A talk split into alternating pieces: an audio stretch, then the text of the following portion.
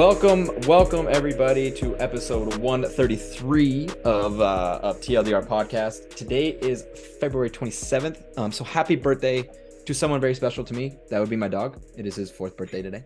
Yeah. So um, you know, it's a it's a big birthday for him.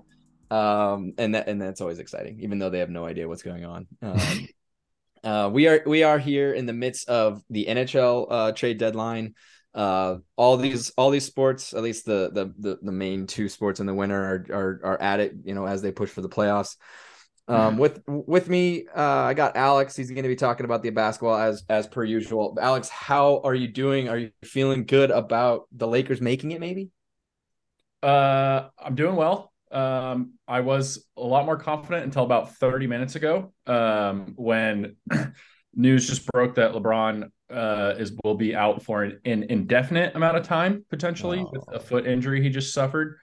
So you know, right as things were going well for the Lake Show, it all falls apart. All good. Oh. Su- such is the case for the lakers as of the last couple years unfortunately um or fortunately depending on what depending on who you are i guess but sorry to hear that lakers fans um i hope that you know i hope that you guys can scrounge uh, you know scrap something together uh james will be talking to us about some interesting life advice that we would give our younger selves james how are you doing bud Ah, I'm tired, actually. You know, last week I was like all pumped because I had four days off, and I was like, yeah, four day weekend. It was awesome. This weekend I had one day off, so that was cool. My playoff, my basketball team went to playoffs, went to Ventura in the rain, took the L there, so their season is over. Um, but I did get to get some Pliny the Younger on Sunday, which is nice. Oh, yeah. Some board games, so that was always a good time. It was well worth the two hour wait to get some of that beer. It was delicious.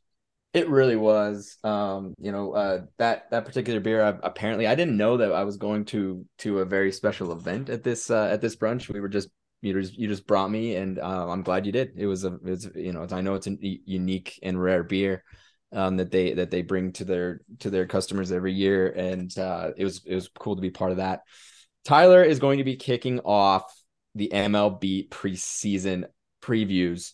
Uh, Tyler, how's baseball with you know with LMU right now, and uh, how are you feeling about baseball season? I know that we're starting some spring training stuff, so I'm sure you're jacked. Yeah, really exciting. Uh, spring training games are in full swing, and we'll kind of get to that a little bit later. Um, LMU is doing pretty well. Uh, we just came back from a trip uh, from from Oklahoma State out there in Stillwater, Oklahoma, which I've never been to. Uh, it's quite different than California, um, but it was an awesome trip. Um, really, uh, Oklahoma State, great hosts. Um, you know, if if they go far in the College World Series, I think I think I'm going to be rooting for them because they were because they were awesome. Uh, we did end up getting one win there, which was huge for us. Uh, they're number 15 in the country right now, so getting a win against a team like that is a pretty big deal. And then the other, the, an, an- another game we only we only lost by a run, so it was really, a really good close game. The other game we don't need, we don't need to talk about, but uh, two out of three really good games for us. I think that's a huge confidence boost for our team. Um, and we're gonna play UCLA tomorrow, and then we got a weekend series against Riverside. So um, yeah, we're we're we're we're doing pretty well. Off to a pretty good start. Uh, back to back conference pitchers of the week for us. So doing do doing pretty good. That that's that's very great to hear. Glad glad everything's going well in some cases. Obviously, you can't you can't win them all, but you know it is what it is. Um, you know, I I am hosting this week. I would be talking anything about the uh would be talking about the trade deadline that is among us right now, but I wanted to wait until everything everything happened. Although I probably could have talked to this week because everything happened on the weekend and nothing's going to happen this week now. so we're gonna we're gonna get right into it actually with some basketball talk. Uh, Alex, what uh, take it away, bud. Yeah, thank you. Um, little funky week post All Star Weekend. Um, so the topics are a little little strange, but um, I feel like we got to shout out James Harden for something. I know we are not the biggest James Harden fans on this podcast, um, but so um, John Hao, I think is how you pronounce his last name. I don't know. Um, if you guys don't know who he is, um, he was paralyzed in the shooting that happened um, on the MSU campus a while back. Apparently, he's a huge James Hart James Harden guy, and James called him or FaceTimed him, um, gifted him with like game worn sne- game worn sneakers and wore a headband uh, during uh, a recent game to just kind of honor him. Um, and I feel like we give James Harden a lot of crap for doing James Harden things, but that was pretty cool. So I'm gonna give him his props. Um, props for that. Um, so moving on to the normal things. Uh, let's see. I can tie this into James Harden. Strip clubs, Atlanta, done. Nailed it. Okay. so the Atlanta Hawks uh, fired Nate McMillan uh, earlier this week. Uh, he only lasted a, technically over three seasons uh, with Atlanta. Um, realistically, it's like a season and like two full seasons between the two. Uh, most notably, he took over in the 2022 2021 season and led the Hawks uh, to the Eastern Conference Finals, which I feel like was all a shock. We were kind of, um, you know, I guess we thought maybe that was sort of their up and coming moment. It has not happened. Um, they currently sit 31 and 30. They're the eighth seed in the East. And they immediately hired within five days and signed him to a five year contract. Um, Dan Schneider, who used to be the uh, is that not was that his front, first name, James? It's Quinn Snyder. Quinn Snyder. Who's Dan Snyder? I think he's he's the That's owner the- of the Washington. owner of That's the- right. Capitals. Yeah. Quinn Snyder. I, I mixed them up. That's um, not a good immediately name. signed him to a five year uh, five year deal. Um, he Quinn was the um, Utah Jazz head coach for the last six years, six playoff uh, appearances with them. Unfortunately, never got past the second round. Uh, James, we'll kind of just start with you. Thoughts on the firing? What do you think? You know, Quinn can possibly do. Um, you know, to help the Hawks move up in the standings. Um, I I mean the firing sucks. Like Nate McMillan as a coach, I really liked. I liked him when he- was with Portland. I thought he spoke to his players well. I thought he was very respectful, but he didn't do anything game breaking and didn't make adjustments whenever things went wrong. Bring in Quinn Snyder. I like him a lot as a coach. And I'm sure everybody in, in the NBA community feels the exact same way. Like whenever he left Utah uh, a couple years back, people were actually upset and he just resigned. Like he was like, all right, I can't do this anymore. Like they're not hearing me. I can't get past this, this first or second round of the playoffs. I can't remember. I can't get past this. Um, but he just resigned and people were upset. Most notably Donovan Mitchell. He was pissed. He was like, why is he leaving me? That sucks. Quinn is very good and is known for building strong relationships with his players, but also being able to push them to the limit and get the best out of them. And right before Nate McMillan got fired, there was a pretty well known falling out between him and Trae Young. And when your star franchise player doesn't get along with your head coach, one of them's got to go. And in this case, it was Nate McMillan. He was the more expendable one. Much like we talked last week about um, the Calgary Flames, who's going to go. I think it's going to have to be Sutter. And in this case, in the NBA, it's the same thing. It had to be the coach. When you bring in Quinn Snyder, he knows what to do with guards. You saw it with Donovan Mitchell. Uh, he knows what to do with big men. You saw Rudy, Rudy Gobert. And in Atlanta, you have two very talented guards in Dejounte Murray, Trae Young, and then one very talented big man who has been underperforming as of late, as of his entire career. Let's be real. Clint Capela has so much potential, but he hasn't reached it yet. And I think that Quinn Snyder can get the best out of him defensively, as well as using his guards well. So I like this move overall.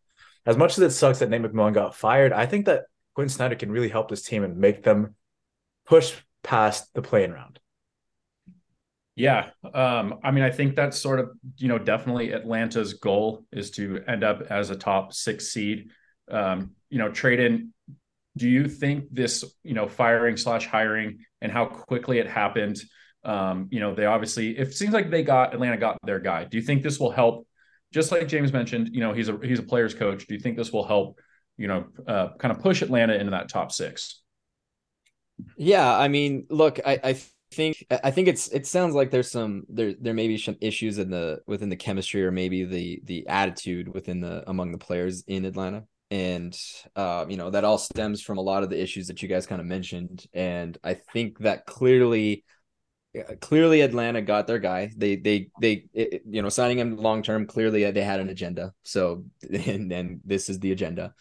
Uh I think that you know, I think it's going to be up to Snyder to you know focus on you know riding the ship with with Trae Young in that in that relationship, and I think that'll be his first you know plan of attack. He has a young team here. He he he has you know proven success. Um, you know with the Jazz, I believe, and in and in Missouri uh, as a, as a college coach as well. Um, so he he's dealt with with that with that younger generation for quite a while, and there and you know those you know, both of those in some cases were uh were, were winning franchises that he rebuilt. So um, you know, he has a track record and he's going to be able to do it again with it with a young with a young group that, you know, quite frankly, in the East, it seems like there's you know your juggernauts and then there's the the wannabes, and I think that you know being in that position is good for a group that's trying to to to come together. And um and and I think that he you know he definitely will stabilize a lot of the issues that they're facing and uh, you know w- we should see them in that top six. I don't know. I mean, it looks like they can easily make the not easily, but they could make the top six before the play-in. But I think that they they'll probably end up in the play-in and they'll have to play their way out. And uh, and I and I think that they'll be able to do that. Um, you know, I he he just needs to, some time to kind of settle in and. Um, but you know, this team's good. This team's in a situation, you know, in a position that they can that they can do it. It's just going to take a little bit of time, but I think it's a great hire, and clearly they had the agenda. They had an agenda, and I think it's going to pay off. Yeah, um, it it was pretty much reported that this was this was their dude. Um, you know, they had their interim head coach uh, coach for the next last two games. Um, and yeah, like I mentioned, within five days, he was kind of the first person they called. Uh, so Tyler, kind of same question, thoughts on Snyder and the Hawks. Um, and you, yeah, like you know, Trae Young is signed for the next four four years with a fifth year player option, so he's going to be there. Um, Dejounte Murray, we'll have to see. He's signed after he's got one more year after this one. So, um, you know, what do what do you think Snyder can do with Atlanta? You know, it's kind of a team we don't really talk about all that often because they have been just mid for the last two years. Yeah, I think it was a move they had to make. I think the Hawks are kind of stuck in this crossroads where they want to be one of those upper upper echelon teams in the East, but they just haven't really quite gotten there yet. And I think that kind of starts with leadership. And I, the the guys have mentioned how there's been some chemistry issues in in that locker room, and you know uh, Quinn seems to have a really good reputation of building really good team chemistry. He did it in Utah, and he kind of he kind of that that you know Utah was never you know a place where a ton of like star players went. It was kind of a small market team. Atlanta's a very similar you know place like that, and I think that he can do pretty good things. I think here in in, in Atlanta. Seems like all the players, Trae Young, Trae Young included, which is your star, loves the guy. That's a huge first step. Um, so I think it's going to be a successful run. I think it's really, I think the rest of the season here for the Hawks is huge in terms of where they're going to go in the future. Because if it gets worse, then it it it it, might turn really bad for them in um, in, in in the offseason. But but if but if uh but if if Quinn Snyder can can come in and kind of maybe maybe get them into the top six by by by season's end and and win a playoff series, that's going to be huge for them. And I think that they're going to draw maybe some um, free agents, maybe you know make some moves to kind of push them into a place where they want to be, which is definitely a, a, a higher contending team in the Eastern Conference. And that's no small feat. They're still, you know, they got a lot of moves to make, but I think hiring, I think this was a good hire. And, and I think that this is step one to get to where they want to be. Yeah. I mean, obviously, we saw the success in Utah with a flawed roster. I think you know that's that'd be a good way to put it. Um, and obviously, yeah, the disconnect between Rudy and Spida Mitchell didn't it never really worked. And now we see Rudy's not really working in Minnesota either. So who knows? Um, yeah, so Atlanta currently sits three and a half back. Um, they'd have to jump the Heat and potentially the Knicks or the Nets, however those two teams come about. Um, yeah, and I think with you know obviously they signed him long term, and I think Tyler, you're right that they're they will try to kind of use his I don't I don't know like overall just player development and player relationships to to bring bigger stars to Atlanta. Because you would think that you know Atlanta is a a big market. They should be able to bring bigger stars there but it doesn't like you know the Lakers and the like the LA teams the New York teams Chicago like those teams sort of it always feels like they're connected to these. And I don't know why Atlanta's a huge city. Like you would think a lot of people would, you know, they would want to go there, but well, we will just have to see um, what happens with uh, the Atlanta Hawks moving forward. Um, someone else that won't be moving forward. He pretty much has not played a game. Thank you, James. Uh, for for like over a year now. Uh, is Tyler's favorite player Lonzo Ball? Uh, uh, he has what doctors are calling uh, some something in his knee that they've never seen before. Uh, he was hurt at the end of last year and was diagnosed with a torn meniscus. you know, had surgery, was given the normal timetable uh, over the off season. They went in and performed another surgery, hasn't played all season. And now, yeah, we're getting these funky reports about his knee. You know, obviously, people are freaking out if it's like a career ending thing. You know, I don't know if people are imagining Brandon Roy again or somebody like that. But um, Tyler, we're just gonna we're gonna go right back to you um, as a Lakers fan. Obviously, Lonzo started in LA, but like, what do you like? What can we expect from Lonzo? Um, also, you know, as an athletic trainer, like whatever is going on with his knee, just yeah, Lonzo, what's happening? Yeah, it, it's never a good thing when you know, especially I'm, I'm sure team doctors for professional sports teams have been at it, and they're you know they're at the top of their game and they see an injury and they say they've never seen it before. That's that's a that's a pretty significant remark. Um, I have gotten a couple of those in my career as an athletic trainer from doctors, and you're like, oh god, that's it's never that's never something you want to hear. Um, so obviously, without knowing the details of what's going on, you know, obviously a a, a, a knee for a basketball player can be very tricky because they're obviously using they're putting a ton of stress on that knee. They're they're they're you know you have, have to stop, pivot, jump it's a lot of stress on the knee. And sometimes if a surgery doesn't heal the way it's supposed to, or, or just progress the way it's supposed to, it can cause a lot of issues. And I think that's kind of where he's at. Um, without again, without with, with, without knowing the specifics, it's hard to really tell exactly what's going on. But you know, an, a knee for basketball player is definitely you know a area of concern if it's not progressing the way that you normally would see it. Um, so hopefully they can be able to figure out. I, I think to me, what kind of what I've seen is you know, I think they were trying to, you know, get him back to play at this at some point this season, and the progression was not going. So I think for for his sake, for him to just kind of focus on on, on his rehab and his strength, just like it, just to rule out the rest of the season. We're not going to worry about it. We're not we're not going to put pressure on that. Let's just focus on getting that knee as, as, as healthy as we can. Figure that out first, and hopefully by next season we'll see him back playing basketball. And that's really the best you can hope for. I know he's got the you know the the the best medical care there for him um, in Chicago. So uh, I'm, I'm sure he can figure it out. You know, he's he's still relatively young, and I think he can definitely uh, make a comeback. But you know, yeah, certainly a couple red flags there. It being a knee, and you know, doctors saying they've never seen it before. Um, but hope, but hopefully things work out for him. Yeah, I mean, being uh being that young and now you know multiple injuries like this, and yeah, hearing the oh we've never seen in a knee injury like this before is strange, especially in basketball players that obviously have knee injuries literally all the time. Uh, so yeah, Traden, what are your thoughts on hearing, um, you know, somebody saying a doctor saying we've never seen an injury like this before? I first of all, I'm the, probably the least qualified to even make a statement regarding this, just from my layman's um, opinion and and thought. I, it is this is bad news. I would think. I, again, we don't know, but you know, I I know for someone that knows absolutely nothing, hearing that that uh, uh, you know, hearing that a professional or a group of professionals have, have seen something, or I guess have never seen something before.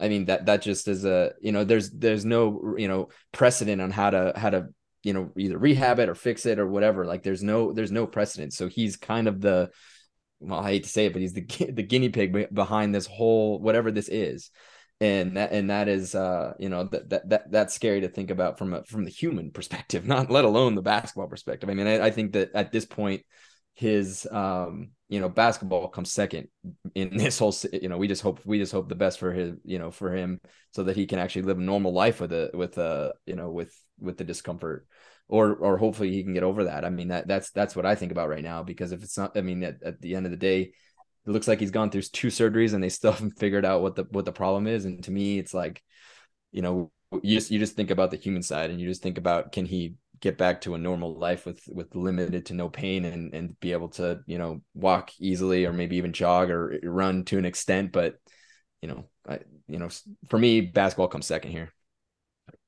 Yeah that's a good point. Um you know, it it kind of helps that he's already made a fair amount of money, um, and it's you know makes life a lot easier when oh, you don't have to worry about that sort of thing. But yeah, hopefully it it's not yeah something that's so long lasting that it you know is debilitating further down. But uh, James, kind of same question, just thoughts on on Lonzo, and he, again hearing the the phrase you know doctors have never seen something like this before.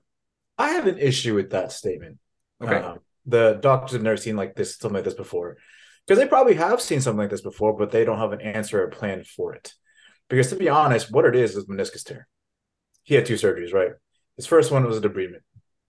Second one was a couple weeks later, or like a year later, because they were still paying more debridement. So what you're doing essentially is just cutting away a meniscus to the point where there, there's not much meniscus left. And so then you're like, oh man, why is he having pain after we shaved his meniscus twice? I don't know. And it's like, yeah, you do. You just don't you you messed up as a surgeon because you did too much. There's not much shock absorption left there. And so what they actually need to do is look at his kinematics. Like I'm gonna be a nerd here. I'm gonna tell y'all straight, like anatomy wise, you gotta look at how the body is moving. Because to be real, you change the way his body moves after initial in- injury, and it's now compensated for that movement pattern. If you fix that movement pattern, you fix the injury. It's quite simple. It's literally like going up the chain and down the chain, finding his where his hip flexion is at, where his ankle flexion is at, where his big toe flexion is at. If you can bring those back to normal ranges of motion that accommodate that new frictionless standpoint with lack of menisci, you're looking better. But you have to be able to look at big toe first and foremost, because that will increase your ankle dorsiflexion, which then puts your knee in the right spot, which will decrease hip mobility in, in a way, but will help your knee with less pressure. Because that's essentially what, what a meniscus is. It reduces pressure on the tibia. Without a meniscus, you have knee pain. You shaved off too much meniscus. That's what you guys did figure out a way to make it so that he has less knee pain without a meniscus by changing the way his body moves. That's what it's looking like. But they're not having they're having a very hard time figuring that out. And at this point in time, they're gonna have to do a microfracture surgery, which is aka what Greg Oden did, and he didn't play a game. Like that's what you're looking at right now because he has no meniscus and is gonna have arthritis by next year. Figure out a way to fix this, otherwise he's not gonna play like he used to anymore. It's gonna be like a like you mentioned, Brandon Roy or a Derrick Rose kind of fall from grace, and it's it's kind of sad. Yeah. So just to uh, recap for everyone that doesn't speak anatomy and what James just said, his knee not there no more. It don't work. Um, oh, is that what he said? yeah, pretty much. They go cut, cut. It's not there. Things hurt still. He can't move. We're done. Um, We're done. yeah, there. It's just like a, missing a full year with multiple knee surgeries like this just doesn't seem to bode well. Um, you know, all jokes aside. So hopefully they figure something else out. Um, because yeah, it would be a real bummer for him to just kind of be done. Um, you know, obviously a lot of talent, high draft pick. So we will just have to see. Uh, last topic, and I'm going to kind of throw a curveball at you guys because um, a new report also just potentially came out about this. Um, but earlier last week, uh, the Kings and the Clippers uh, played a game that was a final score of 176 to 175. Uh, first question The Kings now sit in third place in the Western Conference. Are they a legitimate threat? And then, second question literally just came out earlier today that Adam Silver is reportedly interested in implementing a target score for overtime games because players play too much and blah blah blah blah blah. Oh and I think the quote actually had Kawhi's name in it, which just makes everything worse. So, Tradon, we're going to start with you also because you just had the best reaction. uh, so, if the NBA implements some sort of overtime target score, thoughts on that, and then also just the, your your Sacramento Kings. I'm I'm, I'm trying to calm down. I'm trying. I'm trying. To, I'm trying to let the steam out. There's a, a lot of pressure that you uh, that you that you brought in here, Alex. Uh, holy shit! Are we serious? We're talking about an uh, about a about a league that that pretty much created the idea of load management, and now you're and now you're really instilling it in a in a game situation where overtime doesn't happen. I mean, it, I mean, it, it happens probably more often than than most sports, but it, it's not like it's they're, they're they're typically that long. They're just you know they they're usually one you know what was it twelve minutes of of extra time? I I don't know. Five. It five minutes? Oh fuck! I mean f- five fucking minutes.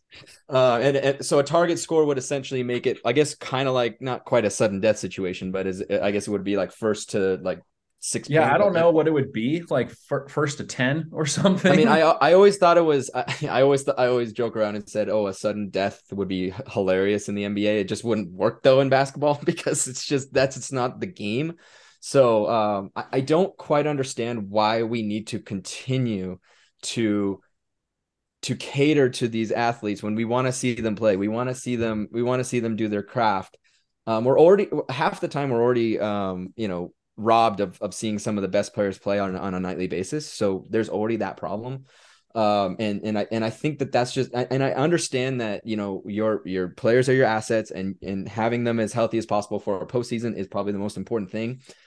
I, you know, you've, you've kind of bastardized this whole thing by making way too many playoff teams. If you make, if you include the play-in tournament, you've already, you, you've already, you know, f- had all these issues. You, you, you short, I think you just shorten the amount of, uh preseason games. You don't need to have that many preseason games. You you and get into get into the regular season, you know, after after training camp. You don't need to you don't need to make it hard, more complex than it already is. It just doesn't make sense to to do that in my opinion. As for the Sacramento Kings, the Sacramento Kings are incredible offensively, but and and thank God you're in you're part of the NDA. It's not the NBA anymore. It's the NDA, the No Defense Association. That is the most ridiculous score I've ever heard. It, I, I can't even I can't even imagine like it, like they're literally that's worse than the uh the All Star game that we just saw what a, a week ago, like like horrible. Um, the look the Sacramento Kings are a team that you know I, I think what bodes well for them is the fact that the West is so open. The the West is so to me could be won by anyone. I don't know who I who I like in the West. At times it's it's you know it, it might be the Nuggets, it might be you know um you know and in some other times it might be the Grizzlies. But and then you have the Sacramento Kings that that find a way to to outscore their issues. Clearly they did in in, in 170 whatever to whatever. I mean the, the problem is is in the in the postseason I you know you you'd think that you know you won't be able to outscore your problems although it, it, seems like games are getting even more offensive than ever. It's harder to defend. It just gets harder and harder based on these rules that they're instilling. So i mean can a team that's that's ranked 25th out of 30 in in defense you know in terms of points per game uh you know do something in the postseason? I don't know. But at the end of the day the sacramento kings for the first time since i can even remember following basketball at all are playing meaningful games in the middle of February in the late February and and now going into March. These are meaningful games for them. Usually they're not in this situation. And you know that alone is it, it, it means something. And and like I said, the West is wide open. I don't know who I really love besides maybe the Nuggets, but at the end of the day, we don't know what could happen on a uh, in any in any series, especially uh, especially a team that's shooting hot, um, and you know and and putting up points. And that's just what Sacramento's been doing for all season. I mean, number one in, in points per game. So, um, I, do I think they're contenders? Probably not. But I do think that I, I don't think that it's it's out of the realm of you know sneaky possibility that they can make a run because of because of how wide open the West is. Yeah, I mean, again, we've talked about it a bajillion times, and yeah, the the West is completely wide open. Um, but I mean, if you trade, and just like you said, I think if if we had talked about the Kings or when we talked about the Kings, you know, in our preseason kind of overview of things, if it was February 27th, you know, and they have played roughly, you know, three fourths of their games and they were sitting in the third seed, you know, three up on the on the Suns, three and a half up on the Clippers, four up on the Mavs, and only a game and a half behind the Grizzlies. Like we all would have been like, no, that there's no way that that's true. But you're right. They'll they will have to just shoot and outscore everybody.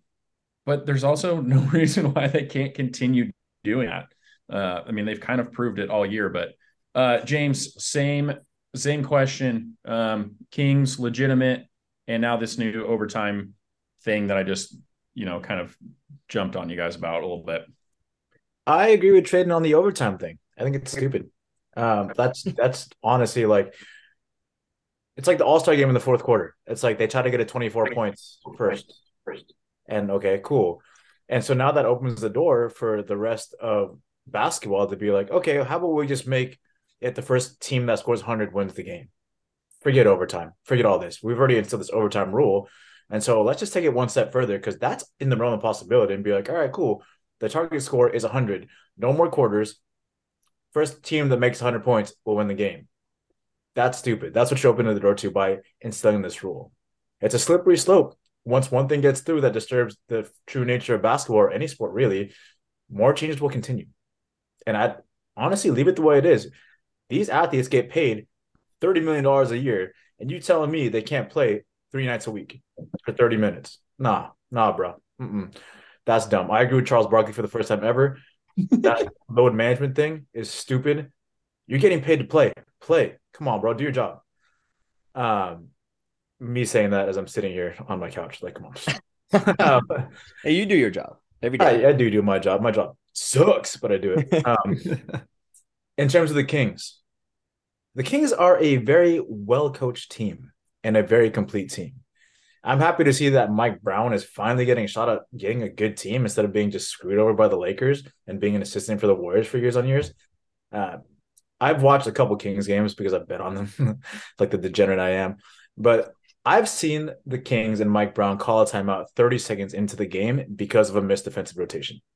That's how well this team is. Like that, the potential of this team is so high because they're so well coached because of small things like that.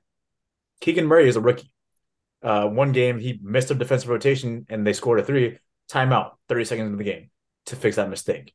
It's constant tinkering, constant adjustments that makes this team that good. And on the in terms of the complete team, they have a great mix of people. They have an automatic bucket in De'Aaron Fox. They got a big man presence who can score, who can have a triple double on a nightly basis in Sabonis. They got the six man in Malik Monk, who had 45 points against the Clippers. Okay, bro, go off. That's cool. And then some young talent in Keegan Murray, and they got a spot up shooter in Kevin Huerter. Like they are complete all the way through. I don't honestly, I don't think you can name a team like that right now. You have bits and pieces, like the Nuggets have the triple double. You ha- in the Clippers, you have um, some automatic buckets, but you don't got a six man. Like there's there's teams out there that are good, but the most complete team, as weird as it is to say, is the Kings. But the one thing that's kind of making me not think they're a contender is the fact that they play down to their competition. The one stat that I found that is super weird is that they're 23 and 8 against teams over 500 but they're 12 and 17 against teams below 500. They have a losing record to shit teams. Don't play down your competition. If you can fix that, this team is riding away, bro. They're going. Well, if they get into the playoffs, they'll probably be playing teams above 500. So maybe it will all work out for them. But uh, Ty, same question. Uh, Kings legitimate in this new overtime fiasco. I think we've already sort of decided. Yeah, in terms in terms of the the Sacramento Kings, you know, I, I do think that that they are a legitimate team in the Western Conference. I think, you know, you look at the standings right now. I think the Nuggets are kind of clearing the way the the top seed, but you know, I don't know if they're really going to be the best team going into the playoffs. There's a lot of teams coming in with I I think some some fire and some I I think the Phoenix Suns as we talked about. You know, I was going to say the Lakers, but obviously they've had some injury issues the last couple of weeks, so who knows where where, where they're going to be. But prior to those injury issues, they were looking like a more complete, uh, a more a more complete team. Um, the Clippers are looking pretty solid as, as as as well right now. So there's a lot of teams that kind of have gotten off to and have some kind of iffy iffy starts that going into this uh, playoff run, I think could really make a run. I think the Kings are just as well uh, situated for that as, as as any team in the Western Conference. So I like this Kings team. I think James, you know, kind of nailed it. He kind of, he he named off um all those guys like they're just they're a complete team. I, I think having a good five man starting rotation and, and having that that absolute you know dog off the bench, which they have um, in in in, Mal- in Malik Monk, is a key to winning a NBA championship. So I think they have that. Um, I think that they're going to be really exciting to watch um, in the uh, playoffs, and you know it's great for Kings fans, man. You know I think they've it's it's it's been a long time coming for them. They've been really shitty for a long time, so um, hoping that you know they they give uh, some some fans something to cheer about. Um, and in terms of the overtime rules, I agree. It's just it's the NBA has this really weird, you know, culture of you know, you know, uh, of uh, load management and not not playing a, a, a, a full game when you know i understand you know but basketball by you know by no means is not a stroll in the park you know it's a, it's a very physical very demanding sport Um, but I think in terms of most sports and in, in, combined, it's like you're not playing as much time. You know, I, th- I think that they can they really need to you know be able to to play better um, or play more. Um, so I think having this target rule, it's just it makes me laugh. It's just silly. You know, I I, I just think that just just just play the game. You know what I mean? Like I said, you you you've been playing money. You you you're paid money to play, so play the game. Whether it it it, it lasts the four quarters or it goes to, to four overtimes, it's like it's almost like this attitude of oh we have to play overtime versus oh we get to play overtime. You know, kind of deal. It's just it just seems like a, it just seems like a league of bad attitudes to me. And I think for me that's one of the issues that kind of draws me away from the NBA. You know, it's just there there seems to be this underlying just kind of diva-ish attitude to a lot of players and a lot of teams and that's just an issue for me personally. Like i want to see guys that just love to go out there and play no matter what the score is no matter no matter what the situation is. And you want to see that you know and you you want to see your players play. You don't want to see them sitting because they're sore. Like that's just how it goes. So um yeah it's an issue and i hope that they don't do it. I hope adam silver draws a line at some point and i think this is one of those places that he needs to do that I mean, I would be surprised if it actually happened. Um, because it's just more if they do that, there's it's most likely less time, less, you know, less TV timeouts, less ad revenue, blah, blah, blah. Like, you know, we have we as fans, I think, forget sometimes that, you know, the NBA, the NHL, you know, all these things, they're a business. Um, and they're gonna do whatever they need to do to make the game more profitable. Um, yeah, the the like load management thing, I feel like is another off-season topic that we can discuss because it can it could be an entire basketball segment on just load management and how that's sort of become prevalent really since Kawhi um, has sort of he I feel like was kind of the poster child for it. So uh, and then going to the Kings, yeah, I I think they're a legitimate contender, especially just with the West um, being pretty open they can go out and get buckets whenever they sort of feel like it. Um, and yeah, I mean, they haven't been in the playoffs in 20 years. So whenever they, whenever they get it all figured out, it will be, it'll be rocking up there in Sacramento. Um, I think that's it. Uh, Dame scored 71, but it was against the Rockets. So that doesn't really count. And yeah, Tradon, I'm all done, buddy. All right. Um, yeah. So I guess the, I guess the one question I have really quick, Alex, is is there a game that recently happened that went to like a trillion overtimes that I'm missing, or like what spurred this? The I mean, it was that Clippers Kings game from two nights ago or last. Night. Oh, night. okay. The okay. 175, 176. yeah, I see. I I literally thought that all happened in four quarters. That's why. I, oh, almost like. no. so so we we care because because one game went really long. Like wow. Okay. Um, but Kawhi was in that game? So that's why it matters. Oh, I understand now. Like 46 whole minutes of basketball. Oh shit! I didn't even. 46 I didn't even. Entire. You should have told me. You should have started with the that. whole game. Almost the whole game. Almost you a guys- full game. You guys are assholes. You should have started and now with have that. to sit the next three out. I don't actually know if that's true, but no, it, it's probably true. That's Yeah. the that's the sad thing. Uh, no, uh, clearly we we have our own opinions about uh about that, but uh, so please just don't don't bastardize it even more, Adam Silver. It's it's it's it's already bad enough. Um, thank you very much, Alex. That was uh, that was a good discussion. When we come back, James is going to take us through some life advice that we would give our younger self when we come back.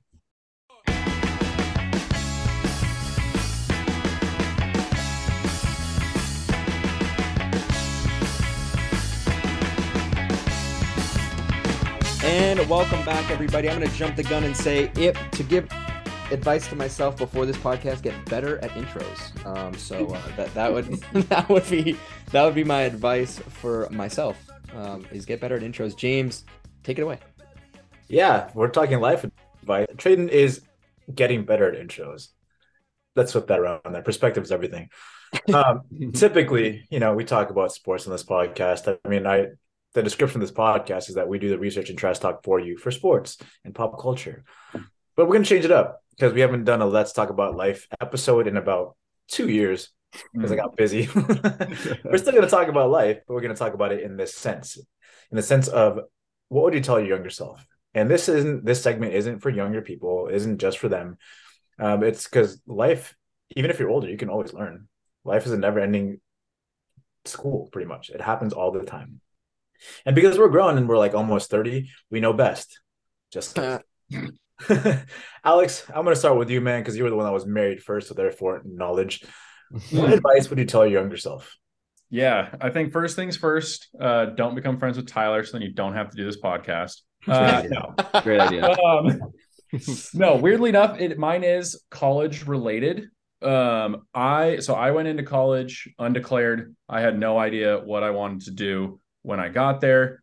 Um, eventually picked business as a um, like as my major. Don't I mean kind of work in that now. You know, originally my life plan was, you know, to to get into sports and to do sports marketing, and I did that for a little bit. It's really tough. You don't make a lot of money unless you get very lucky and get to be, you know, one of the select few people to kind of do something like this. So I think my life advice that I would have told myself earlier is, you know, don't get too fixated on like one life goal. You know, life is many roads, there's different turns to it. You just never know what may happen. And that's kind of what happened for me. Like I kind of I moved on on the sports thing, got into the beer world, did that for a long time, still get free beer all the time. So like, I don't know, you guys should consider getting in the beer world and don't do that at all. Like now I work in like tech stuff. Um, and it's great. And now like generally, you know, my uh like at home work life balance is way better than it's ever been in the last year. So um, I think that that's my, that would be my advice myself is don't get too you know too stuck on you know one one life goal. It's not a straight line. There are curves to it. There are turns. Wow, that was beautiful. Alex is a man of many talents and is an expert in many things because he left that door open. And also, beer is a big plus. Huge on that. Tyler, what is your advice to your younger self? Yeah, this was, uh, I thought about this one a lot. Um, it's a really good question. I think, you know, looking back on your younger self and all the mistakes you make, I think it's really easy to be like, oh, you sucked and all whatever. But I think kind of what Alex mentioned too is, you know, life throws you a lot of curveballs. And I think, you know, I think you surviving those those challenges, I think leads you to who you are. Um, so it and it's hard to really say like, you know, if you had certain knowledge at a certain time, if you would have made different decisions. I I, I think we can all say that, you know, for going going through those those those trials and tribulations had made you who you are, and I think you wouldn't have changed that for anything. At least at least um that that's what what I would say.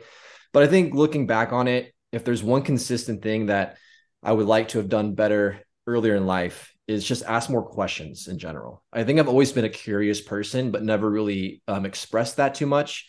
And I think it took me a long time to figure out a lot of things if I just ask questions more and been, and been more open to my arrogance in a sense. I think that, um, you know, it was hard for me. I don't know if it's just like, you know, the society's pressure, or whatever it is, but I had this weird, and I still kind of do have this weird, like, like tendency to not admit that I don't know something. It's it's kind of it's kind of a weird trigger for me, um, which is ridiculous because it's impossible to for anyone to know everything. Um, so I think I always usually used to assume things, and that would cause me to make big mistakes, and then I would learn from those mistakes, obviously. But I think asking more questions and being open about the things I don't know, as at, at, a, at a younger age, would have helped me a lot. Um, so I think for me that would be the biggest thing is being open about what you don't know, ask questions, ask people who do know the answers, whether that be, you know, parents, teachers, coaches, friends, whoever, you know, seek more advice, seek and, and, and just ask more questions, try to try to be, more understanding or seek understanding of things that are complicated if you don't know it. And it's, it's totally okay. It's, it's because the more you, the, the older you get, the more you don't know that's it's, it's, it's more embarrassing. So I think when you're young, you know, no one knows anything. So I think just being more open about that and asking more questions. Okay, Ted Lasso, go off. Well done. Yeah. Ted Lasso, be curious, not judgmental, and Tyler nailed that perfectly. Traden, what is your advice to yourself other than get better at intros? um, well, that's a big one. Um, the other big, the other funny one that I want to talk about is um, just you should have gave up being an Oilers fan. You know that that, that would have saved you a lot of time, a lot of heart headache. I definitely heartache. heard OnlyFans. oh, and that too. Yeah, that bro. don't, don't, go down that rabbit hole. No, no. um, no, for me, um, it's kind of there's kind of two uh, for me. One, one professional one is, and I guess you could you can um, you know you could bring it out to the social side of things too, but um, is have an opinion, but don't be afraid to be wrong. And that is, you know, to, to me that that I, I think that that is I, I would I would that's advice I'd give to anybody across our whole society right now is it's okay to be wrong and it's okay to have an opinion. Um but be but maintain an open mind to learn you know another another person's point of view and another per you know and and you know whether it's the truth or whether it's whatever um, be open-minded to to to bettering yourself and, and and bettering your understanding of you know whatever it may be but don't be a but don't but be confident but also don't be afraid to be wrong that's that's the that's the that's the biggest one um, because being wrong is is just a is just another way is just another learning experience. Um, the other one, more more um, you know uh, personal, would be make sure you value yourself and don't lose yourself. Um, and you know, it, it, it I'm not going to get into it too deep because it's just not that time of day right now.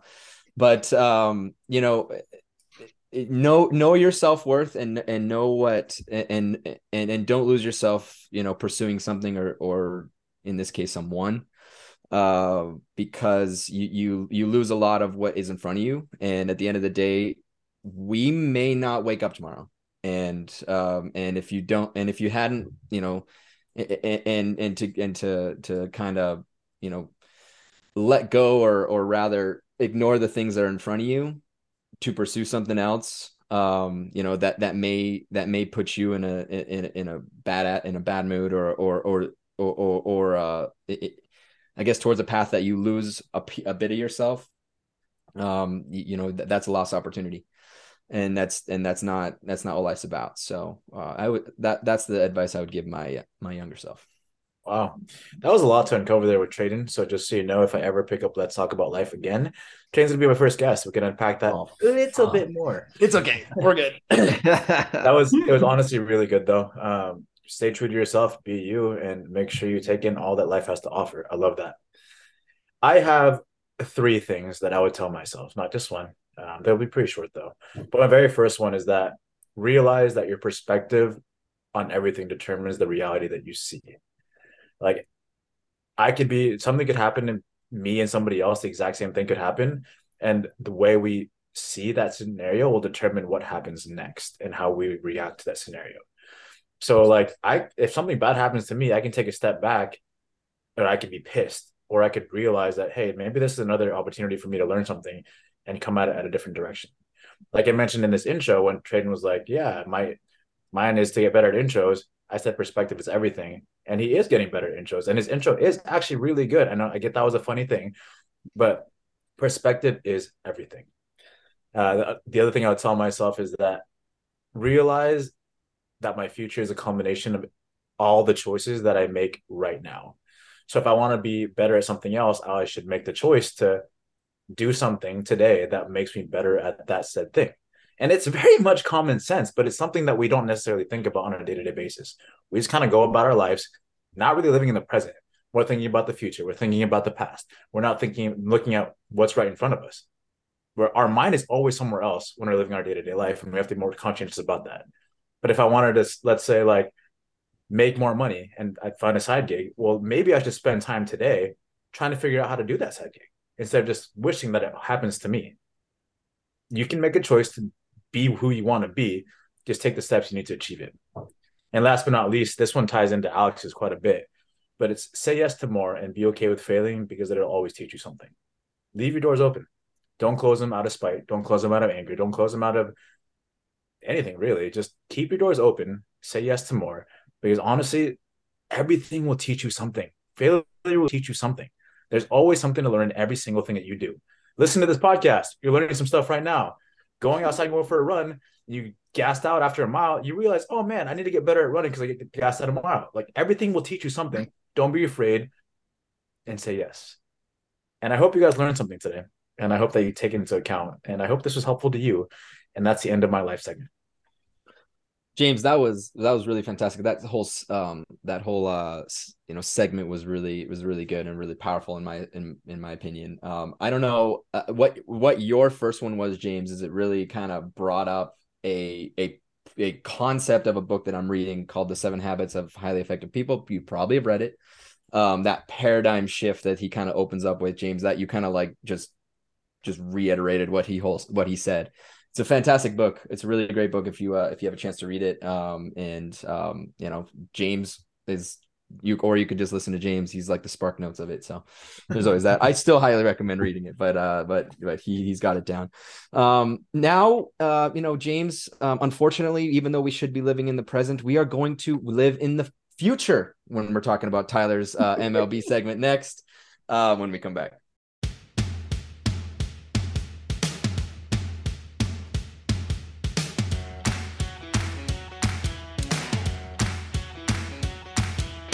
My outros are great. So that's good. Thanks, guys. Uh, I appreciate that. Um, Tyler, baseball season is upon us. You know, you no longer have to wait. You don't. We no longer have to hear you bitching about. Oh, I want to hear he's talking about baseball. No, it's here. And why don't you take us through the West? Fuck yeah, it's here. Um, I'm really excited to start our MLB previews for the 2023 season. Spring training games have started. Um, hopefully, you've been able to tune into some of those. I'll probably get bored of it in about a week, but for now, it's really nice to see some baseball. And I think the biggest thing with spring training games this year is the rule changes, and there's a lot of them. The most notable one that's made some headlines is the is, is the new pitch clock. Um, I don't know if you guys saw that game between the uh, Red Sox and Braves the other day, but a game ended in a tie because of a batter's violation of not being in the box ready at eight seconds. Uh, it was the bases were loaded. It was a two-two count. There were two outs. Uh, the batter did not step in the box and was not ready uh, to to to uh, to uh, take take the pitch, and the umpire dinged him, and that ended the game. Uh, so obviously, there's a lot of growing pains, and that's why we have a full spring train to get used to, to the new style but games have been consistently about two and a half hours, which is you know almost 45 minutes to half an hour quicker than they were last season. So the pitch clock is working to make games quicker. Um, so it is effective, albeit there is some controversy with it. A lot of people, there's a lot of mixed reviews. So I just want to get your guys' opinion on on on on, the new pitch clock so far as we've seen it. Um, uh, James, let, us start with you. Have you seen kind of games so far yet in this new pitch clock, and do you like the new pace? And just kind of thoughts on on everything kind of changing towards that direction. I mean, I haven't watched an entire game of spring training because I never ever do that really, uh, but I've seen highlights of it on Twitter, and it's um, it's interesting to say the least. But I think the most interesting part is people who played in AAA and who have had this pitch clock come up to the MLB level in spring training right now, and they're saying that in AAA, they never had a violation whatsoever. They're like, oh yeah, it became natural. It's cool. But then all of a sudden, when they're up here, they're saying it's faster, and it's the same same exact rule that they had in AAA. But for some reason, they're saying that the clocks are a tad bit quicker. I, I don't. I'm not sure how much quicker. I don't know if you can really do that or if it's just perception as a whole. But people are struggling in the MLB level after not struggling in the AAA level, and that's odd to me. Yeah, I think my uh my hunch to that I think is just at the, at the big league level. I think there's this this kind of um, I don't know how to put this like an atmosphere of of kind of guys just knowing what I think almost like a confidence and just like they kind of take their time because they know what they got going on. And I think that there's just, you know, kind of guys do what they want to do versus in, in, the minor leagues, like you're grinding, you're trying to get to that level. So there's almost a sense of urgency already. And I think people are already kind of moving faster in the big leagues. Like, okay, like for most guys anyway, not everyone, but for a, a, good majority of guys, it's like, all right, we're, we're, we're here, we're, we're in the show and we're just going to play the game. And there's not really a sense of urgency in terms of like trying to get to the next level because you're, you're at it. Um, so that would be my guess. I obviously like 15 seconds is 15 seconds no matter where you are. Um, but I would assume that would just be maybe the sense of urgency in, in, the minor leagues. It might be a little bit higher. I don't know. It's it's just a guess. Uh, Alex, your thoughts on the pitch clock and how that's going to kind of change the game? Yeah. Um, to go off the major league, minor league thing, um, as we just talked about, James, I, you know, through a different door in my life, uh, worked for both a major league team and a minor league team at the same time. And this was before the pitch clock thing was going on. The minor league games were easily 15 to 30 minutes shorter every time. So I don't know. Tyler, you may be right. Maybe it's an urgency thing. There's also less shit going on in between innings because there's less money in the minor league ones and there's no you know tv timeouts for most of them and all that stuff so um my first thought is uh, Nomar Garciaparra would be the worst hitter of all time with these new rules because he would strike out on three pitches every time with his little things. Yeah, um, I think they'll figure it out. Uh, my I can't. I was talking about with somebody else and like, as a fan, if you're watching it on TV, it's probably great because the action is going, you know, obviously more quickly. Um, but as a fan, if you're at the game, like if you're paying prices for how crazy some of these tickets are now. Like I personally, maybe not everyone would want this. I would like to be there longer than two and a half hours. Like if I'm going to drop the cash and obviously get three beers or however many beers, uh, you know, you're paying $35 for a beer now or whatever. I'd, you know, I'd rather be there for three hours plus, but I can understand the the trouble with it. Just like everything else, we'll get used to it. Um, I think the players will get used to it. There's, I kind of have a feeling there'll be some tinkering, you know, partway through. Maybe you know another five seconds get gets added on. Um, I, I don't know. I, it's, I mean, again, it's been three days, so we'll we'll, we'll just have to see. Yeah, um, I agree with you there, Alex. I think you know, I think for some baseball fans that have been you know diehard fans for a long time, I think the change is kind of like it's whatever. Like I think I I personally like baseball. If it's two and a half hours over it's three and a half hours, doesn't really matter to me. But I do I do appreciate it being a little bit faster paced. I think from especially watching it as like from as a fan's perspective, watching the pitchers get in there, get the sign and throw it. I kind of like that personally. Um, but yeah, in terms of the overall time frame, like two and a half hours, two and a half hours, that that for me personally does not matter. But um, Tradon, you know, kind of you you're kind of a, a newer baseball fan um, and kind of come into this, you know, in, in the last few years or so. So I'm interested in your perspective in terms of, you know, the, the games obviously, you know, historically have been a little bit longer, you know, with this new pitch clock, it being shorter. What you, what are your thoughts on on on this on, on the effectiveness of, of, of the pitch clock and, and and games being shorter? Yeah, uh, the two and a half hour, you know, target seems to be the target for most of the most of the major sports. I mean, I guess if you, to an extent, even even the NFL, but um, obviously the games are kind of dictated by the by you know what plays are made and whatever. Um, but usually that two and a half hour, you know, is kind of the the baseline for most of these sports. And if baseball is going to be starting to target that, I think I think just think that's better in general for for a lot of the a lot of younger fans who just don't have the attention span to to to watch a, a three plus hour game. Um, and I mean that that's an indictment of uh, on our minds at that point, but it, it is what it is. You know, it's we we we like to see it a little bit quicker. And and to be honest with you, we sit here on February 27th talking about this three days in, I predict that Mar that May first, it's they're gonna be they're gonna be used to it. I mean they'll they'll have what uh it won't be 50 games, but it's gonna be a good good amount of uh, of baseball games um that they that that might even be 50 games that they'll be uh, that they'll have played. I think after that 50 50 game mark, every player is gonna gonna probably some of them are gonna get dinged, some of them are gonna get hit with it, pitchers and, and hitters alike. Um, but eventually you you kind of work it out, and and I think that the the the umpires are being are are have an agenda. They're they're being told you guys are going to to hit them exactly when that when that time uh, time hits. It's going to release a little bit. It's it might be an extra like half second. Like if he's just getting ready, like it's it's it, it's going to release, but they're going to be strict within the first you know 50 to 100 games and and you're and we're gonna we're not even gonna notice it after after that. So it's it's only a story because of, of that certain instance. That certain instance is going to happen again. It's going to happen again this week. It's probably going to happen uh the first you know month of of the M- of the actual mlb um, regular season. Um, but after that 50th game, I think that everyone's going to be used to it. And and if you get dinged by it, I think it, I, I think then you you'll have known the rule and it's and and you'll have let your team down in some in some respect. Yeah, very true. I think um, you know guys can resist it or not, but you got to adapt or you die, uh, kind of deal. And I, I I think the the, the game will. Um, I think overall, I think it's a positive. I think um, I think it's going to help the game grow, and I think it's going to get a lot. I I, I think it's going to help the game a lot. Um, so if you if, if you haven't checked it out yet, check it out. See if you like it, if you like the faster pace or not. Um, but we got we got a lot of spring training for guys to get used to it. But let's get in to our 2023 season previews. Last year I did east to west. This year, I'm going to switch it up and go west to east. Um, and we're going to start off. So, pretty simple format. Um, I assigned um, everyone um, a, a team for each division. Um, and we're going to basically ask, you know, what's one reason for hope and what's one reason for concern for the teams in the for, for the for the 2023 season. And at the end, we'll predict our final division standings together. So we're going to start in the AL West, and we're going to start off with the, with the defending World Series champion, the Houston Astros. Alex, you uh, got assigned this team. Uh, as I as I mentioned, 106 wins last year, and they won the World Series.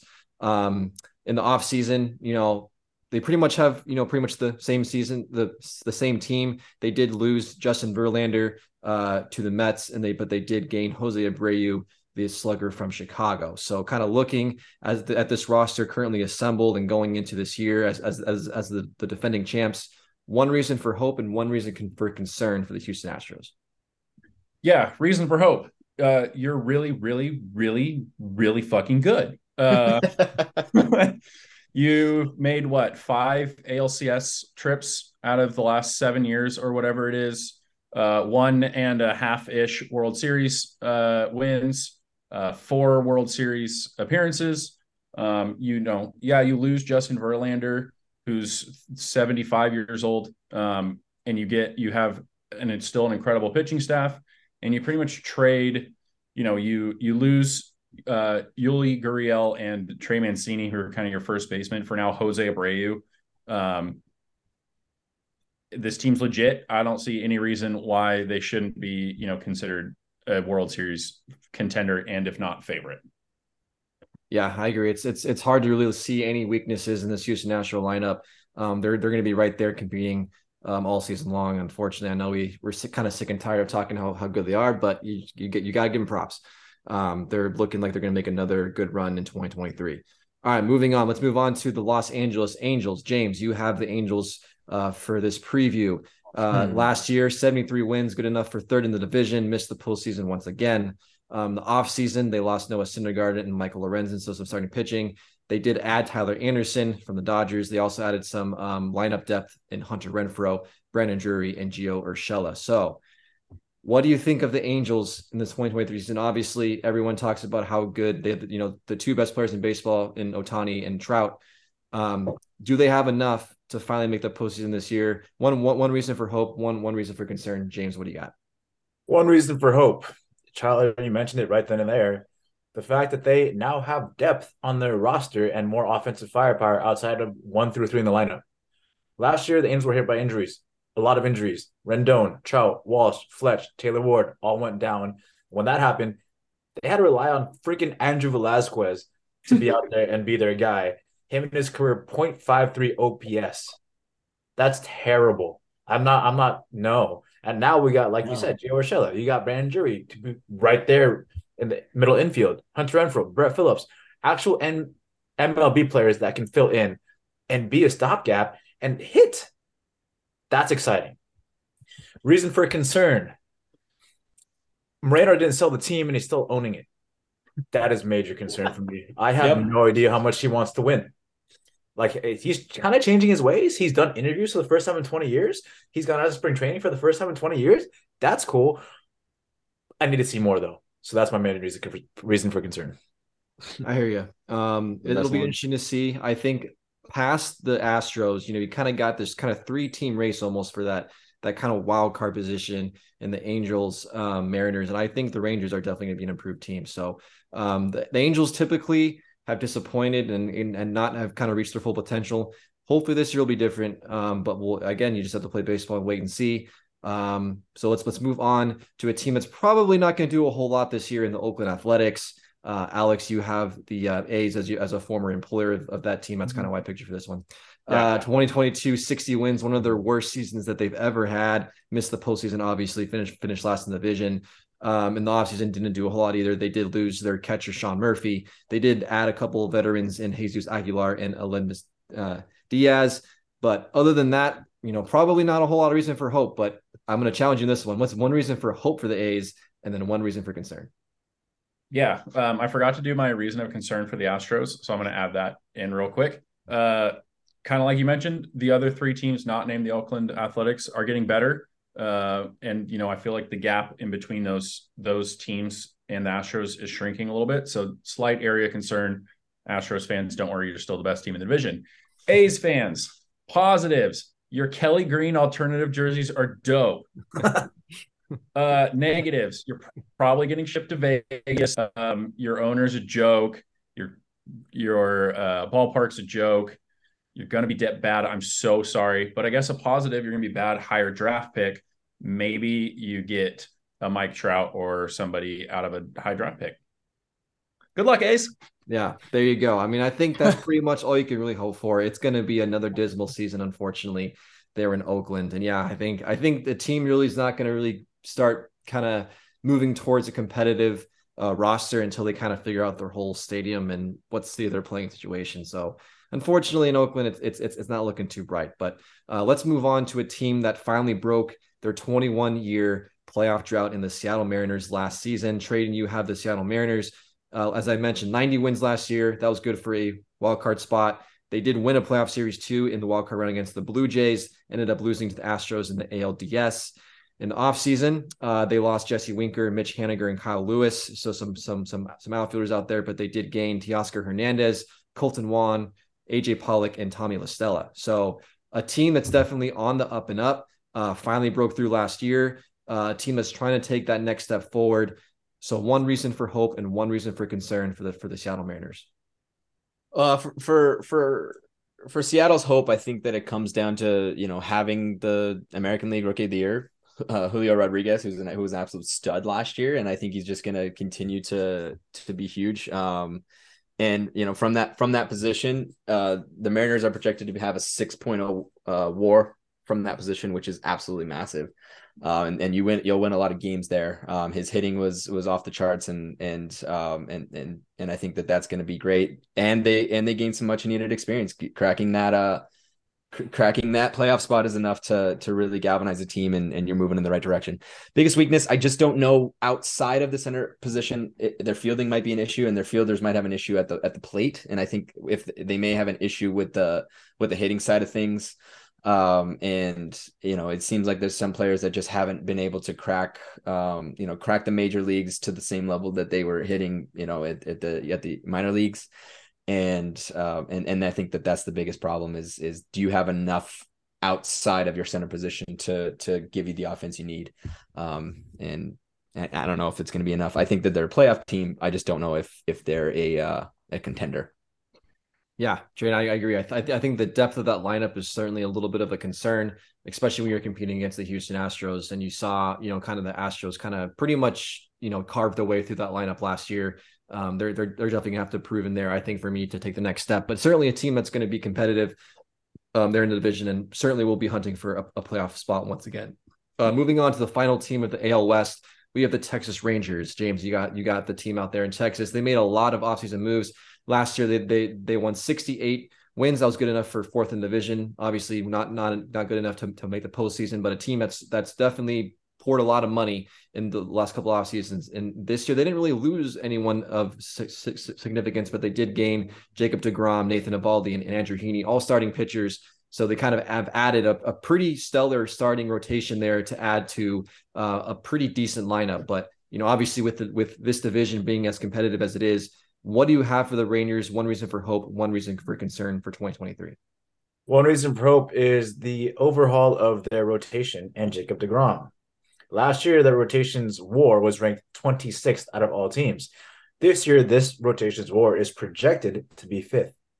Adding Nathan Eovaldi, pretty good. Jacob DeGrom, probably one of the best, if healthy, when healthy.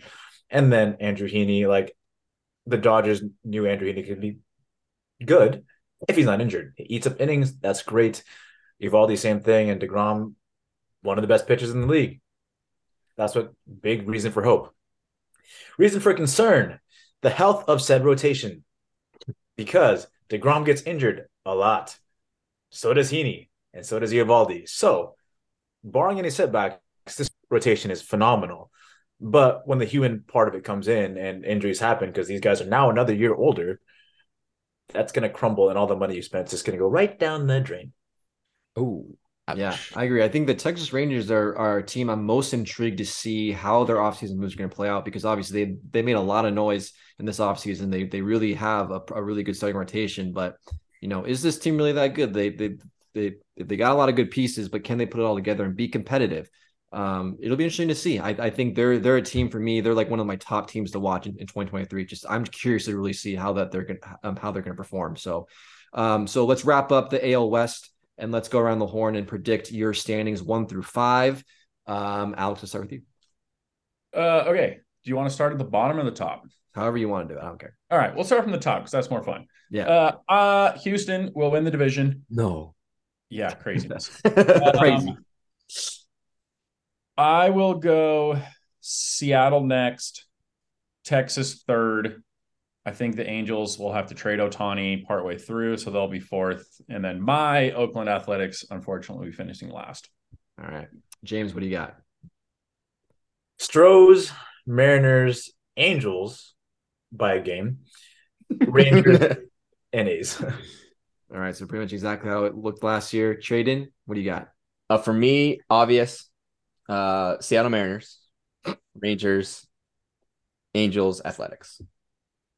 All right. So you agree with Alex on that one. I do. Um, I'm actually going to agree with James in those predictions. I'm going to go Astros, Mariners, Angels, Rangers, A's. Um, again, kind of boring. I think exactly the way it played out last year. I just feel like, I mean, obviously the Astros, it's it's no question they're they're the undisputed champs of that division.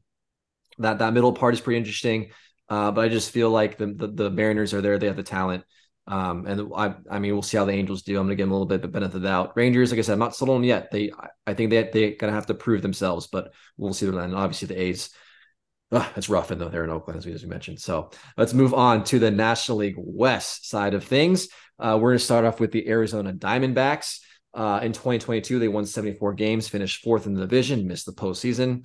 Um, James, you have this team in the offseason. Um, they added they added some pieces and they got a lot of young talent coming up through their system. Should be an interesting team. Uh, they did lose Dalton Varsho, but they did add Evan Longoria, Zach Davies, and Andrew Chafin. Uh, what do you got on the on the on the D-backs team for 2023? One reason for hope, one reason for concern. One reason for hope is the plethora of young talent that this team has. There's a lot of young key guys who will be pretty damn good, in my opinion, in the next coming years. But you still got to develop them. Like Corbin Carroll, Gabriel Moreno, Jack, Jake McCarthy, and Alek Thomas. Like these guys all can hit the ball pretty good. Like they're they're good, solid pieces that they're gonna be on that team for a long time. And especially Gabriel Moreno, who's to be kind of switching off the backstop duties there. He's to get some good time. What I'm hearing is that he's pretty good at what he does, and people really, really like him. And if you're a likable catcher and you form a really good relationship with your pitchers, that's a hell of a battery. Reason for concern pitching after Zach Gallen. Really, there's nobody else. Uh, Merrill Kelly has moments of being good, but mostly bad. And then like Zach Davies, Bumgarner, do they really have anything left at this point? I don't know. Probably not. They're pretty old. So after Zach Gallen, there's nobody else. Yeah, I would agree. I think the lineup is as usual. I mean, I feel like the D backs always have a pretty solid lineup. It's kind of the pitching that's usually always kind of the they're basically like the angels of the National League for the most part. Uh, just it's a little bit questionable on that end, but definitely a lot of young talent that are coming up. I think the D backs will be sneaky good this year. You know, definitely probably not going to be a playoff team, but I think they're going to win. They're, they're I, I think they're going to they're going to surprise some people this season. Um, so moving on, let's move on to the Colorado Rockies uh trading. You you you you have this team 2022 68 wins finished last in the division missed the postseason. Offseason they really didn't do anything of significance. Um this rockies team is kind of in it's kind of in a tailspin. They're not don't really seem to have a direction of where they're going. They kind of just seem to exist in that division and not really much else. But what what's your reason for hope if you have any and one reason for concern? Hope is you get the first overall pick in the 2023 draft. That's the hope. Uh, the biggest um, not hope is you're gonna have the first pick in in the uh, in the draft because you're that bad. There's nothing there. You're a team that is like you said, tailspin. Look at this. The catcher, worst projection in the MLB. First base, worst projection in the MLB. Shortstop, bottom 10. Center, bottom three. Right field, worst. De- uh, designated hitter, bottom three. Rotation, worst projection in the bullpen, bottom 10. You're fucked. yeah, uh, that was great. Uh, the, the, the projections there. Uh, I agree. It's it's just not a good season. But at, in typical Rockies fashion, they'll probably have a winning record in the month of in the month of April, and then after that they're going to suck the, the rest of the way. But I guarantee you, I guarantee you, they're going to be a top three team in the NL West after April's over. Just watch it; it's, it's going to happen, and then just going to suck the rest of the way. Always happens every, every year. Every year. All right, let's move on to the Los Angeles Dodgers. Alex, obviously, I gave you this team. This is this is our team. I got my Dodgers hat on today. So Dodgers, um, obviously 2022, 111 wins, most in franchise history. Great, great regular season. Obviously, an, an, an disappointment um, with the NLDS loss to the uh, to our rival Padres. Offseason, they lost a lot of guys. They lost Cody Bellinger, Trea Turner, Justin Turner, Andrew Heaney, and Tyler Anderson. A little bit of a quiet offseason in terms of additions. They did add uh, DH uh, JD Martinez from the Red Sox. They uh, brought in uh, Noah Syndergaard and and and Miguel Rojas um, to their lineup. So, what do you see for these 2023 Dodgers? Obviously, probably not the juggernaut of a lineup that we're kind of used to, but one reason for hope and one reason for concern for the Dodgers. Yeah, uh, reason for hope. They're the. I mean, it's kind of like the Astros. Like they're the Dodgers. You that you see them get you know get guys like Noah Syndergaard and JD Martinez, and for some reason you just expect they're going to be good because they're on the Dodgers. And if they were on the Angels, you'd expect them to be terrible. I don't I don't know how the Dodgers do it, but they they seem to be the best at these like reclamation projects. Um, you know, other you know other positive areas. You still have Mookie Betts and Freddie Freeman and Julio Urias and Clayton Kershaw, and one of the best, if not the best, farm system in baseball, which gives them you know the opportunity to potentially make a trade if something you know happens down the line. Um, areas of concern part of you know the Dodgers' strengths during this last decade of dominance. Oh, that's a dope name. Um, is their their depth. Um, you know, we see we see guys come up from the minors, or you know, there's little flyer deals, and then they end up you know playing really well. The depth does not seem to be there this year compared to previous years. Um, and similar to what we talked about with the Astros, I think the rest of the NL West has gotten stronger, maybe other than the Rockies. Um, and that, you know, they won the they won the West by 28 games or whatever it was last year. I think obviously that will shrink, um, you know, as the strength of the the West, you know, kind of grows. Yeah, um, you you speak to that depth that that depth this year, and it's definitely a, a little bit of a concern. Um, I don't know if you saw the news today, but it looks like Gavin Lux probably towards UCL today, or his sorry his ACL today uh, running. So that's a that's a big loss for us. Um, looks so it looks like Miguel Rojas can go starting shortstop. Let's go. Uh, but yeah, I agree. I think it's I, I think the gap is certainly thinned in that division. Um, it's not going to be at 111 win team, but the Dodgers are still a really good team. They're they're a top five team in the big leagues. A lot of power rankings have them, have them out of the top five. I think that's bullshit. Um, they're they're definitely not probably one two right now, but they're still going to be competitive. They're definitely a playoff team. They're going to be fighting for a World World Series again. Not the juggernaut of a lineup that we're kind of used to, but still a very good competitive team. And I'm excited for what we're going to do this year. Moving on to the team that's probably the most likely to dethrone the Dodgers, and they did it last year and they knocked them out. The San Diego Padres. Um, Alex, I, I, gave you this team, um, just kind of you know our rivals from the South now. Um, last year, eight, um, 89 wins, barely snuck in as, as a wild card. But you know they they had the last laugh, beat the Dodgers in, in the DS, ended up losing to the Phillies in the in, in the in the championship series. In the offseason, you know, they just keep adding guys, but they did lose Josh Bell, Brandon Drury, and Sean Manaea, but they did add their big shortstop, Xander Bogaerts. Uh, they did add Nelson Cruz, which I kind of forgot about until I did this preview. Uh, they also added uh, Michael Wacha and Matt Carpenter. Um, and they also shored up uh, Manny Machado for another 11 years. So this is a team that's been putting a lot of money. They've been, and they've been, you know, kind of putting themselves up for success. So what do you feel like the Padres are going to do in 2023? Yeah, positives. Um, this is the best Padres team we've seen ever, probably, at least in our lifetimes. Um, you know they have their they have their four dudes. We don't know what Tatis will be. Um, you know, even without the PED thing, like that's a front shoulder injury. We've talked about this before. That's tough to come back from. He has not played competitive baseball in over a year. Um, much, but like I think it was huge for them to sign Machado to that deal because he was sort of the first link, the first step the first whatever you want to call it domino in the Padres revitalization. Um, so yeah, I think that their lineup is scary. Um, area of concern. I'm like looking at their projected rotation. You really like Joe Musgrove and you really like Yu Darvish, assuming health. He's 36 or 37. They also just signed him to a huge deal to go to like age 42, which I don't understand. Um, we are, I feel like as a collective podcast, we we don't know how to feel about Blake Snell. He's either really good or really bad, and there's no in between. And then the next, Michael Wacha, Seth Lugo, Nick Martinez, like you, the bottom half of that rotation doesn't look great, but the bullpen looks good. Um, of this Padres team is it is for sure a contender. Yeah, I agree. I think you know coming into this year off built off their the, the end of the year success. I mean, this team's got a lot of confidence, a lot of swagger. Uh, they're definitely going to put on a show in San Diego this year. So we'll see how that goes. I think we've been expecting a Dodgers Padres kind of battle for the division all season. Last year, that wasn't even close. I think this year's going to be different, but we'll kind of see how, how, how everything plays out. So uh, moving on to the final team of this division, the San Francisco Giants, trading uh, your wife's favorite team. Uh, 2022, 81 wins, a perfect 500 after winning over 100 games the season before. So they kind of fell back pretty hard. Uh, obviously, finished third in the division, missed missed the postseason.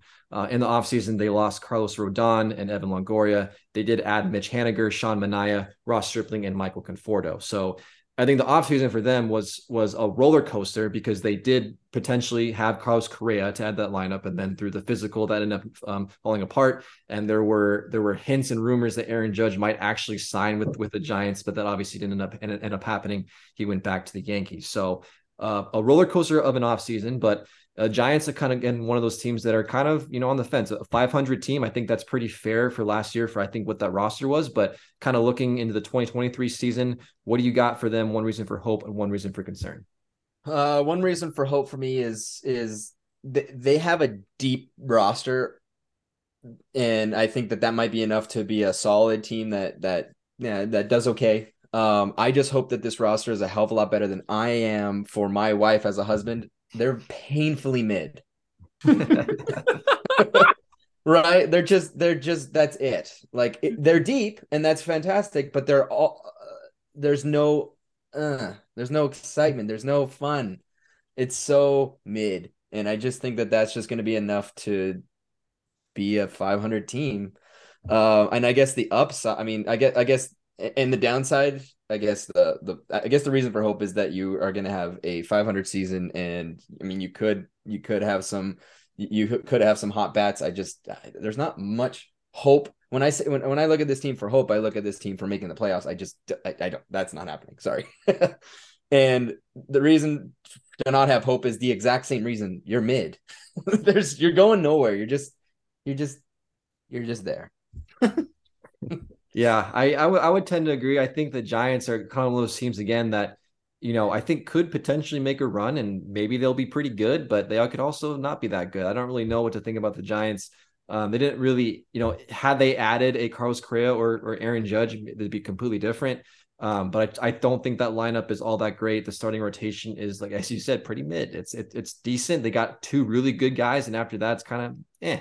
So, and again, in, in, a, in a division where you, where you got the Dodgers and Padres, it's just really hard to see themselves, you know, doing all that well in 2023. But we'll see what happens. As you said, we got to play 162 games, and who knows what will happen at, by the end of it. So let's wrap it up with our uh, final division, our division project projections for this year. We'll go one through five like we did. We'll go around the horn the opposite direction. Trade in. What do you got for the NL West? For the first time since I remember, the NL West will be led by the San Diego Padres, followed by the Los Angeles Dodgers, followed by the number three Arizona Diamondbacks, right. followed by the San Francisco Giants, the very mid San Francisco Giants, and the horrible Colorado Rockies. All right, James, what do you got? Padres, Doyers, Diamondbacks, Gigantes, and Rockies. All righty. Couldn't come up with a with a Hispanic word for the Rockies, I guess. I was gonna say mountain. mountain. mountain. Uh, Alex, what do you got?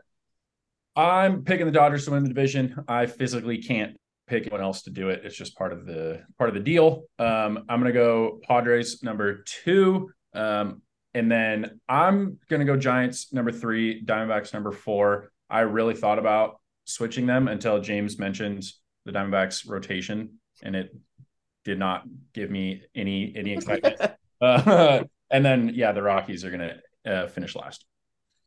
Alrighty. Um, just like I did with the AOS, I'm pretty much picking the exact same division standings for the NOS too. Like I said, I'm Dodgers, diehard Dodgers. So Dodgers are going to win the division. It's going to be fun to watch the Padres. Um, and then so obviously Padres two. I'm going to go Giants three, D backs four, and uh, Rockies five. So uh, that'll wrap it up for this week's edition of MLB previews. Um, let us know what your predictions are. Who's going to win the divisions? Next week we'll be shifting over to the uh, NL and AL Central divisions. Uh, so let's we'll, we'll, look forward to that one. Uh, great, great job, guys, uh, and we'll look forward to more previews as we uh, inch closer and closer to opening day. Actually, hold up before we move on, Alex. Like we do every year, this is pretty much an, an annual mm. thing at this point. Yeah, I knew Padres, Dodgers. Want to make a bet? Yeah. All right, I say Dodgers or Padres are in first. You say Dodgers are in first. Fifty dollars. Sound good? Deal. All right, we in. There we go. 50, 50 bucks. Um, that, yeah, we got to make sure we do that uh, annually. That is, that's always fun to watch. Um, thank you very much, Tyler. That was uh, it's fun. It's fun to talk about uh, baseball again. We're we're at that time again. Um, we are what uh six weeks away from, maybe it's even longer. five weeks. Five weeks. Okay, yeah, five six weeks away from. Uh, from uh, opening day in the MLB, and and um, James and I are going to be at opening the home opener for the Angels this year. Um, I have quite a lineup of of of sports uh, sports that week, uh, so that, that that's just part of it, and I'm excited for it. Um, also, really quick, I want to. Uh, I want to extend my congratulations and good luck to the Pomona Pitzer men's basketball team. Kylie is going to be traveling with them to Connecticut to play in the playoffs. Um, I don't know how they got bid into the playoffs. They lost this past weekend, but college for you.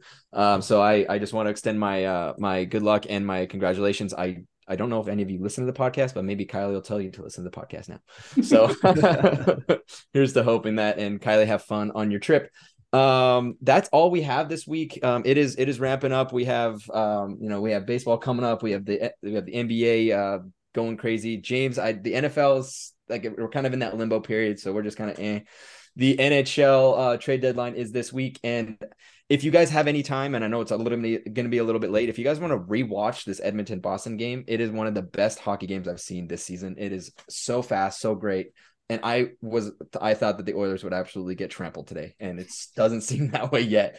Uh, so uh, highly recommend that. Um, but that's all we have this week. Um, I don't know who's going to be in my spot, um, you know, you know, next week, but uh, you know, we, are gonna we're gonna bring another great episode. We're gonna bring all all the stuff going on in all of our sports. Um, we hope you have a great week and have some fun.